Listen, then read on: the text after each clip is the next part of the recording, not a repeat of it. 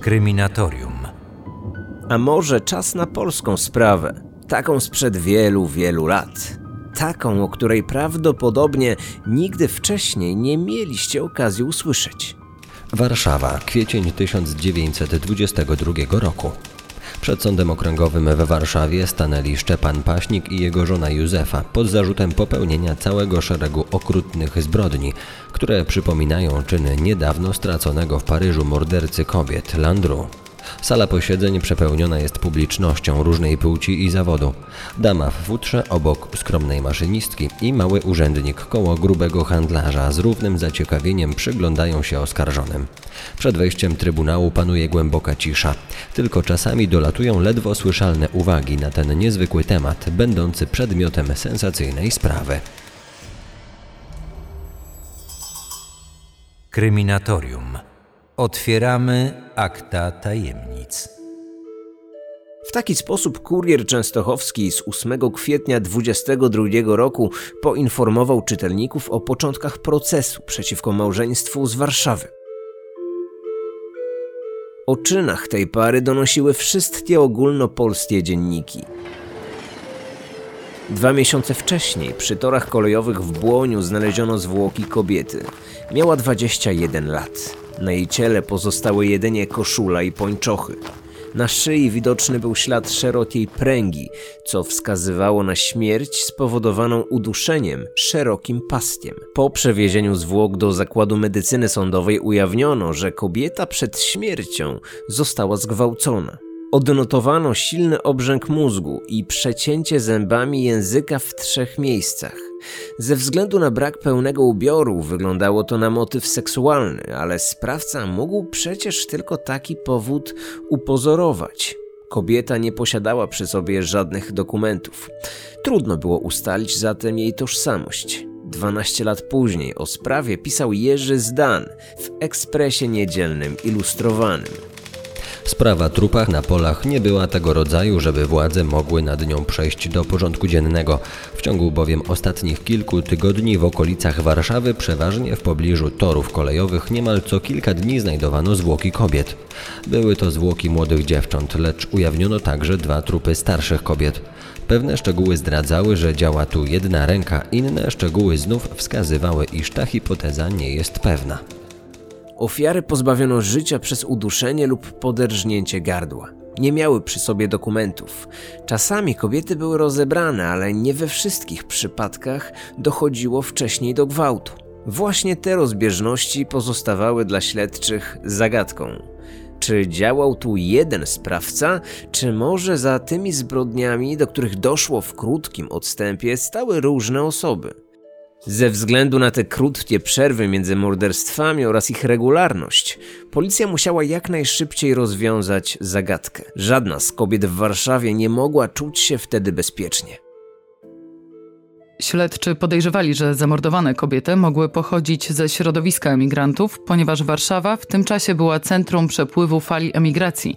Zwłaszcza na dworcach panował tłok, a ludzie przejeżdżali z jednych krajów do drugich w celach zarobkowych. W takich okolicznościach nie trudno było o wyłowienie jakiejś zagubionej kobiety, która szukała lepszego życia. Samotność w obcym miejscu i zamieszanie z opóźniającymi się pociągami były tylko sprzyjającymi warunkami, by pod pretekstem rzekomej pomocy zaciągnąć gdzieś nieświadomą przejezdną. Dziewczęta łatwo dają się wciągnąć w zasadzkę, bo nie mając w nikim żadnego punktu oparcia, mogą prędzej niż ktokolwiek inny zaufać zbrodniarzowi wciągającemu je w zastawione sidła. Także zniknięcie takiej dziewczyny nie wywołuje z natury rzeczy większego oddźwięku, bo nie ma kto się o nią upomnieć, co dla zbrodniarza stanowi doniosłą okoliczność. Prowadzący śledztwo komisarz Sikorski postanowił więc w pierwszym rzędzie rozciągnąć obserwacje nad dworcami, a w szczególności nad środowiskiem emigrantów. Policjanci docierają do Michaliny Matwiejew, która opowiada, że kilka dni wcześniej zaginęła jej koleżanka, Maria Mróz. Celem podróży Marii była Kanada, gdzie mieszkała jej rodzina, jednak kobieta wciąż czekała na wydanie paszportu, a to się przeciągało. Formalności do załatwienia było coraz więcej i jej wyjazd się opóźniał. Z zeznań Matwiejew wiadomo było, że Maria postanowiła wtedy zamieszkać u starszej od siebie kobiety. Feliksy Zarzyckiej przy ulicy Szkolnej. Kobieta za niewielką opłatą pozwalała nocować u siebie wielu emigrantom. W książce Echa dawnej Warszawy Gabrieli Jatkowskiej możemy znaleźć dalszą część historii Mrozówny. Jej wyjazd się przeciągał, dlatego też musiała zacząć się rozglądać za jakąś tymczasową pracą, tak by wystarczyło jej chociaż na zapłatę czynszu. Na dworcu głównym w Warszawie w tamtym czasie, czyli w latach dwudziestych dwudziestego wieku, pracodawcy często szukali taniej siły roboczej do swoich gospodarstw, znając charakter środowiska, które tam przebywa. Emigrantów do dodatkowej pracy znajdowano bez żadnego problemu, a ci, nawet za skromne wynagrodzenie, byli gotowi do podjęcia pracy od zaraz. W taki sposób Mrozówna trafiła na Józefę Paśnikową. Ta poznała ją ze swoim mężem, a on podawał się za zamożnego gospodarza. Szukał dodatkowej pary rąk do pracy. Oferował świetne warunki. Maria więc, niewiele myśląc, zgodziła się na propozycję Paśników. Ich gospodarstwo miało znajdować się pod Warszawą, więc razem z nimi poszła do domu Feliksy Zarzyckiej, by zabrać swoje rzeczy. Kupili wtedy alkohol, ale właścicielka mieszkania przy ulicy Szkolnej nie była chętna do picia. Mimo to przyjęła prezent od Szczepana Paśnika w postaci pary kolczyków. Małżeństwo następnego dnia miało również przyjechać po Michalinę Matwiejew i także zatrudnić ją w swoim gospodarstwie. Następnie nieznajomy wyszedł razem z Mrozówną. Matwiejew odprowadziła ich na dworzec. Nieznajomy kupił w kasie dwa bilety do pociągu na stację Płochocin. Odchodząc, wołał do Matwiejew: jutro po panią przyjadę. Od tej pory Matwiejew nie widziała koleżanki. Opowiedziała, że od pierwszego wejrzenia poczuła dziwny lęk przed nieznajomym i dlatego nie przyszła nazajutrz na dworzec i prosiła Zarzycką, ażeby powiedziała nieznajomemu, gdy się zgłosi, że już wyjechała. Koleżanka Marii Mróz w prosektorium miała zidentyfikować ciało zamordowanej. Od razu ją rozpoznała. Nie miała najmniejszych wątpliwości, że to właśnie ta dziewczyna miała wyjechać do Kanady i zatrudniła się u Paśników. Ostatnim punktem zaczepnym w tej sprawie była Józefa Zarzycka i jej mieszkania. Nie trudno się domyślić, że zarządzono tam rewizję. Nic nie wskazywało jednak, by właścicielka miała coś na sumieniu. Gdy dowiedziała się od śledczych, dlaczego jej mieszkanie jest przeszukiwane, postanowiła pomóc w dotarciu do Paśników, którzy stali się podejrzanymi w tej sprawie. Współpracowała z policją i opowiedziała im wszystko, co wie na temat małżeństwa.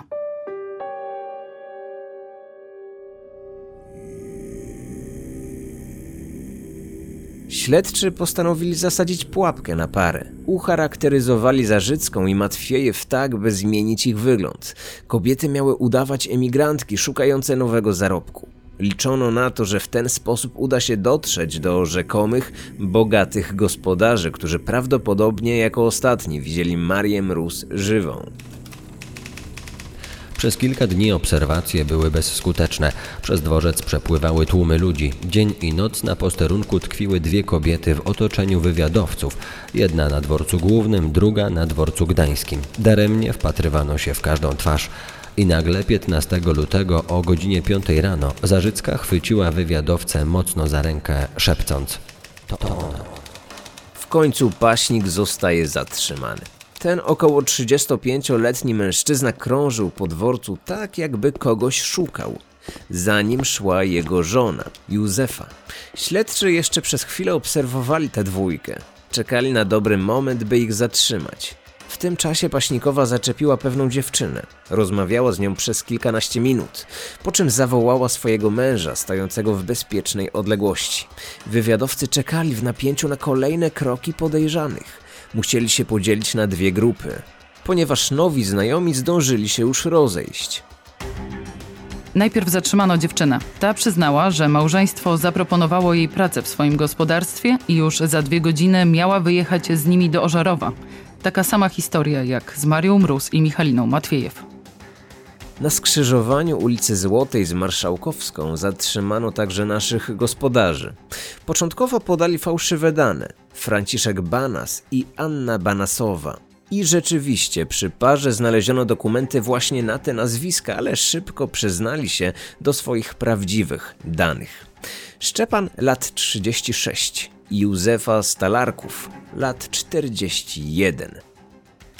Gabriela Jatkowska w swojej książce opisuje, że Paśnik od razu przyznał się do morderstwa Marii Mróz. Mówił, że pojechali w stronę Płochocina, a następnie już pieszo skierowali się do Błonia. Po drodze Paśnik zmusił dziewczynę do odbycia z nim stosunku, podczas którego na jej szyi zacisnął pasek. Nieżywą już ofiarę okradł między innymi z chustki, którą później podarował swojej żonie Józefie. Ciało porzucił, a resztę zrabowanych drobiazgów sprzedał na Kercelaku. O Kercelaku była już mowa w jednym z odcinków Kryminatorium. Dokładnie chodzi o epizod numer sześćdziesiąt dziewięć. No tak, zdaję sobie sprawę, że numer odcinka pewnie niewiele wam teraz powie. Sprawa dotyczyła porwania i zabójstwa dziecka. To właśnie na Kercelaku Szymczakówna sprzedała wózek po dziecku, które zamordowała. Ciekawe, ile jeszcze kryminalnych wątków łączy się z tym nieistniejącym już targowiskiem. Kto wie, może jeszcze kiedyś w którymś z kolejnych odcinków natkniemy się na to miejsce. Paśnik podczas składania wyjaśnień przyznał się aż do siedmiu morderstw dokonanych w ciągu dwóch miesięcy. Józefa brała udział w pięciu z nich. Dokładnie opisali wszystkie zbrodnie. W styczniu tegoż roku, daty dokładnie nie pamiętam, wywoziłem z Warszawy do stacji Pruszków moją ukochaną Józefę Gandek. Powiedziałem jej, że kupuje plac. Chcę, żeby go obejrzała. Odprowadziłem ją wieczorem do krzaków parzniewskich pod folwark Helenów, gdzie uderzyłem w gardło nożem, a potem dorżnąłem scyzorykiem, po czym ściągnąłem z niej trzewiki i dużą zimową chustkę. Opowiedziałem jej, że są to rzeczy Gandek, którą zamordowałem. Sprawa tego morderstwa nie kończy się jednak w tym miejscu. Paśnik wkrótce odwiedził matkę swojej kochanki i skłamał, że ta jest chora i leży u niego w domu w Pruszkowie. Maria Wiśniewska postanowiła odwiedzić córkę i niczego nieświadoma wsiadła ze Szczepanem do pociągu. Wysiedli w Brwinowie, a tam mężczyzna się na nią rzucił i od tyłu złapał za szyję. Kilka razy uderzył nią o ziemię, a następnie poderżnął jej gardło scyzorykiem. Jej również ukradł chustkę i płaszcz, które później spieniężył. Na początku lutego na dworcu poznałem przez moją żonę kobietę. Jechała do Niemiec do roboty, a do Warszawy przyjechała po paszport. Powiedziała, że jest mężatką, ale z mężem nie żyje. Powiedziałem, że wszystko jej załatwię, a żona moja będzie dla niej opiekunką. Zgodziła się. Powiedziała, że mieszka we Włochach. Pojechaliśmy razem z żoną we trójkę. Po przybyciu do Włoch, kiedy odeszliśmy o kilkaset kroków, uderzyłem ją nożem w gardło, a potem scyzorykiem. Żona stała z daleka. Potem zdjąłem trzewiki, chustkę i palto. Wszystkie te rzeczy sprzedała żona. A jak tłumaczyła się Paśnikowa? Mówiła, że w jej małżeństwie nie układało się zbyt dobrze. Szczepan miał wiele kochanek. Skarżył się nawet, że są one drogie w utrzymaniu i zazwyczaj sam nie ma na nic pieniędzy. Podzielił się swoim pomysłem, aby zabić kilka przypadkowych kobiet. Tak, aby nie dać się złapać przez policję. Ofiary planował okraść i przez to się wzbogacić. Łupem oczywiście miał się podzielić z żoną. Uderzające jest to, że Paśnikowa przystała na tę propozycję. Co nią kierowało? Strach? A może brak skrupułów i szybka możliwość zdobycia kilku groszy. Wtedy każdy kombinował jak mógł, jednak niepojęty jest tutaj brak jakichkolwiek moralnych zahamowań. Środowisko emigrantów wydawało się łatwym celem. Paśnikowie byli przekonani, że zabitych kobiet nikt nie będzie szukał. Ich plan nie był jednak doskonały i w końcu wszystko się posypało. Decyzją władz zbrodniczy duet postanowiono sądzić w trybie doraźnym. O aresztowaniu małżeństwa zrobiło się głośno. Gazety informowały o okrucieństwach, których się dopuszczali. Dla podbicia sprzedaży dziennikarze swoim artykułom nadawali sensacyjne tytuły. Laundry z Nadwisły. Polski laundry. Laundry w Warszawie. Jak słyszycie, wszyscy porównywali Paśnika do działającego w tym samym czasie we Francji seryjnego zabójcy. Henri'ego Landriego. Hmm, chyba już wiem, kto stanie się antybohaterem jednego z kolejnych odcinków. Francuz, o którym mowa, znajdował swoje przyszłe ofiary dzięki ogłoszeniom matrymonialnym. Zabił co najmniej jedenaście kobiet. Ale wróćmy do sprawy Paśnika. Ten przypadek również był niezwykle głośny w całym kraju. Pisała o tym prasa w całej Polsce. Oto przykład wzmianki na ten temat z Poznania. Kurier Poznański, ósmego kwietnia tysiąc dziewięćset dwudziestego drugiego roku. Przed warszawskim sądem okręgowym stanął w środę niejaki Szczepan Paśnik wraz z żoną, który zdobył sobie smutną sławę polskiego landru. Akt oskarżenia zarzuca mu, że przy współudziale żony swej zamordował dziewczynę, Marię Mróz. W śledztwie jednak Paśnik przyznał się do morderstwa kilku innych jeszcze kobiet. Oto liczba ofiar. W początkach stycznia zamordował w pobliżu Pruszkowa Józefę Gadekową, swoją kochankę. W dwa tygodnie później zarżnął matkę Gadekowej, Mariannę Wiśniewską i jej kuzynkę, Rozalię Garlińską. W pobliżu stacji Włochy zamordował kobietę nieustalonego dotychczas nazwiska. Było to w lutym. W lutym przy pomocy żony zgładził również niewiadomego nazwiska dziewczynę imieniem Stasia w okolicy Wawra. Przy udziale żony zamordował pod Teresinem Mariannę Justyniak. dwudziestego lutego w pobliżu Błonia udusił Mariannę Mróz. Szczepan był wysokim mężczyzną o nieogolonej i zmęczonej twarzy, z której zwisały rude wąsy. Józefa była wychudzoną i wysoką kobietą, z woskową cerą i ciemnymi oczami. Opisy zbrodni były tak drastyczne, że na sali ponoć zemdlało kilka osób. Ciekawe tylko, ile w tym prawdy. Zbrodniarz potwierdził prawie wszystkie dane zebrane podczas śledztwa. Jedynie w przypadku ostatniego zabójstwa nie przyznał się do wcześniejszego gwałtu. Twierdził, że początkowo się do tego przyznał, ponieważ, jak się pewnie domyślacie, został do tego zmuszony. Ale oskarżony z siedmiu zamordowanych miał mniej łupu niż wynosi zarobek uczciwego robotnika na miesiąc. Co robić? Nie miałem szczęścia do bogatszych. Sama biedota się trafiała. Gdybym z jednej miał porządny dochód, to na pewno innych bym nie pomordował. Doskonale rozpoznawał przedmioty skradzione ofiarom. Józefa tłumaczyła z kolei wszystko w taki sposób, że dziewczyny same do niej podchodziły. Ona nie chciała ich mordować, ale tak się stało. Mówiła, że tak naprawdę to tylko raz pomogła mężowi, gdy któraś z ofiar zawzięcie się broniła i Paśnikowa obawiała się o życie męża. W trakcie rozprawy światło dzienne ujrzały inne interesujące fakty z życia Paśnika. Kilkanaście lat wcześniej został skazany na sześć miesięcy więzienia za kradzież oraz dwanaście lat ciężkich robót i przymusowe osiedlenie na Syberii za zabójstwo policjanta. Jednak ze względu na wybuch rewolucji październikowej udało mu się wrócić do ojczyzny. Niemal w każdej gazecie można było przeczytać o pewnej bezczelności oskarżonego. Wyobraźcie sobie, że on w trakcie rozprawy poprosił o przerwę, aby zjeść obiad. Prokurator domagał się kary śmierci dla obojga, natomiast obrona ograniczyła się tylko do zaapelowania o powtórny proces przeprowadzony w zwykłym postępowaniu. Okolicznością łagodzącą miał być niski iloraz inteligencji Paśników. Paśnik w ostatnim słowie powiedział, że jest zbrodniarzem i przyznaje się do tego, ale chciał, aby oszczędzono jego żonę. Głos Polski, siódmego kwietnia tysiąc dziewięćset dwudziestego drugiego roku. Sąd doraźny we Warszawie zakończył sprawę landru nadwiślańskiego Paśnika i wydał wyrok skazujący go i żonę na śmierć przez rozstrzelanie.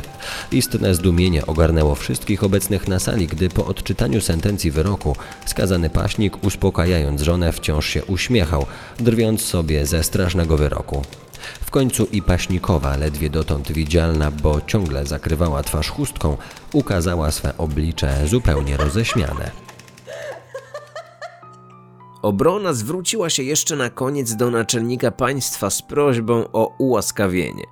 Paśnikowie do ostatniej chwili mieli nadzieję, że uda im się uniknąć zasądzonej kary. W międzyczasie Paśnik odmówił wizyty księdza i spowiedzi. Sprawa łaski nie skorzystano. Małżeństwo Paśników zostało rozstrzelane na wałach wokół warszawskiej cytadeli. Wyrok wykonano siódmego kwietnia tysiąc dziewięćset dwudziestego drugiego roku. Kryminatorium. Otwieramy akta tajemnic.